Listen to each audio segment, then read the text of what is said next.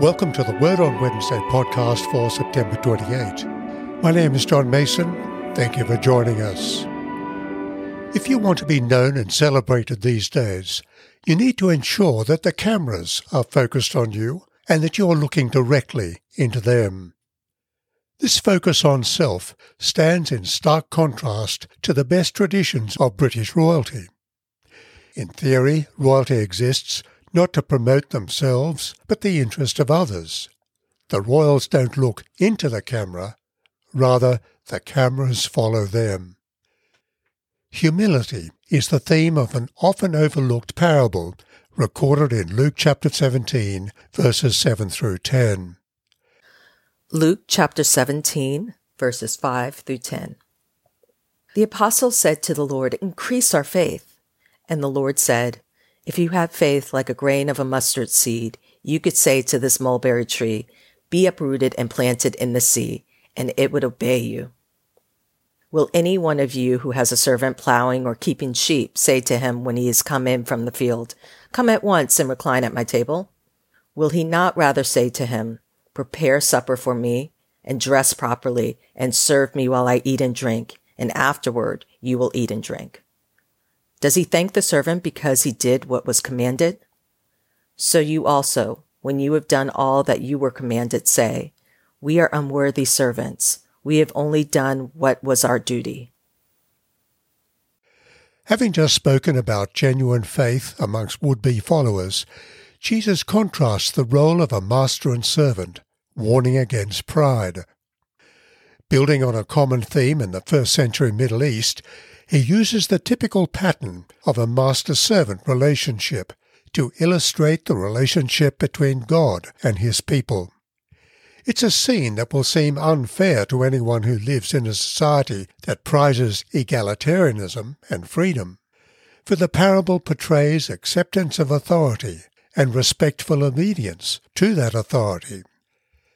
However, the late Kenneth Bailey, who spent many years in the Middle East, comments in his book Through Peasant Eyes that we need to be aware of the security that this classical relationship provides for the servant and the sense of worth and meaning that is deeply felt on the part of a servant who serves a great man.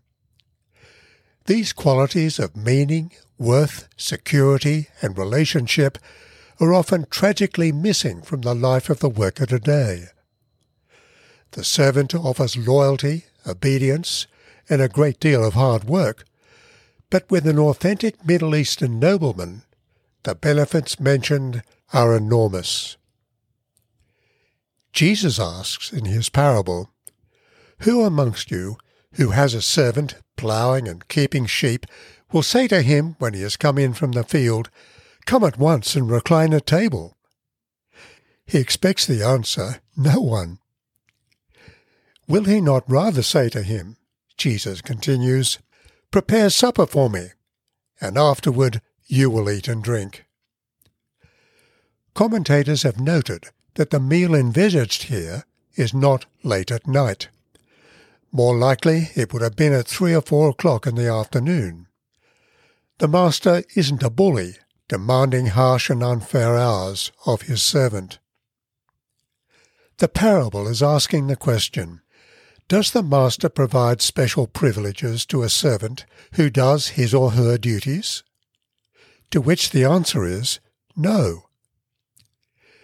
Jesus uses the parable to draw our attention to the nature of the relationship between himself and his followers, which we also find in other places. In John chapter 15 verse 15, for example, he calls his disciples friends but then qualifies this by noting that the servant is not greater than his master. Nowhere in the Bible do we find a casual egalitarianism between God and his people that is envisaged in some Christian circles today. God alone is God, and Christ is our Lord. Verse 9 presses the application. Using a form of question similar to what we find in verse 7, Jesus asks, Does he thank the servant? Again, expecting the answer no. Jesus doesn't use the usual Greek word for thank. Rather, he uses the word charis, meaning grace or favour. Literally, he is asking, does he, the master, have any grace or favour for the servant? This is significant, for the theme of grace or favour is dominant throughout the Bible, and not least in the New Testament. For example, in Luke chapter 1 verse 30, we learn that Mary was told by the angel that she had found favour or grace with God. This doesn't mean that Mary had won favour with God because of some special action that deserved merit. Rather, the context reveals she was given a gift that was far too great to have been earned. God of his own initiative had granted her a favour purely as a gift.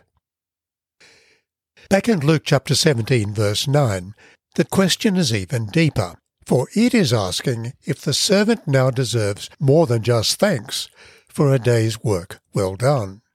Is the master now indebted to his servant? Is his work now worthy of merit, grace, or favour? This is the central question the parable is addressing, to which the answer is no. The servant has simply done what he was required to do. He has no grounds for claiming special favour. The point is wrapped up in Jesus' final comment. So you also, when you have done all that you were ordered to do, say, We are worthless servants. We have only done what we ought to have done. The original word translated worthless here is difficult to express in English.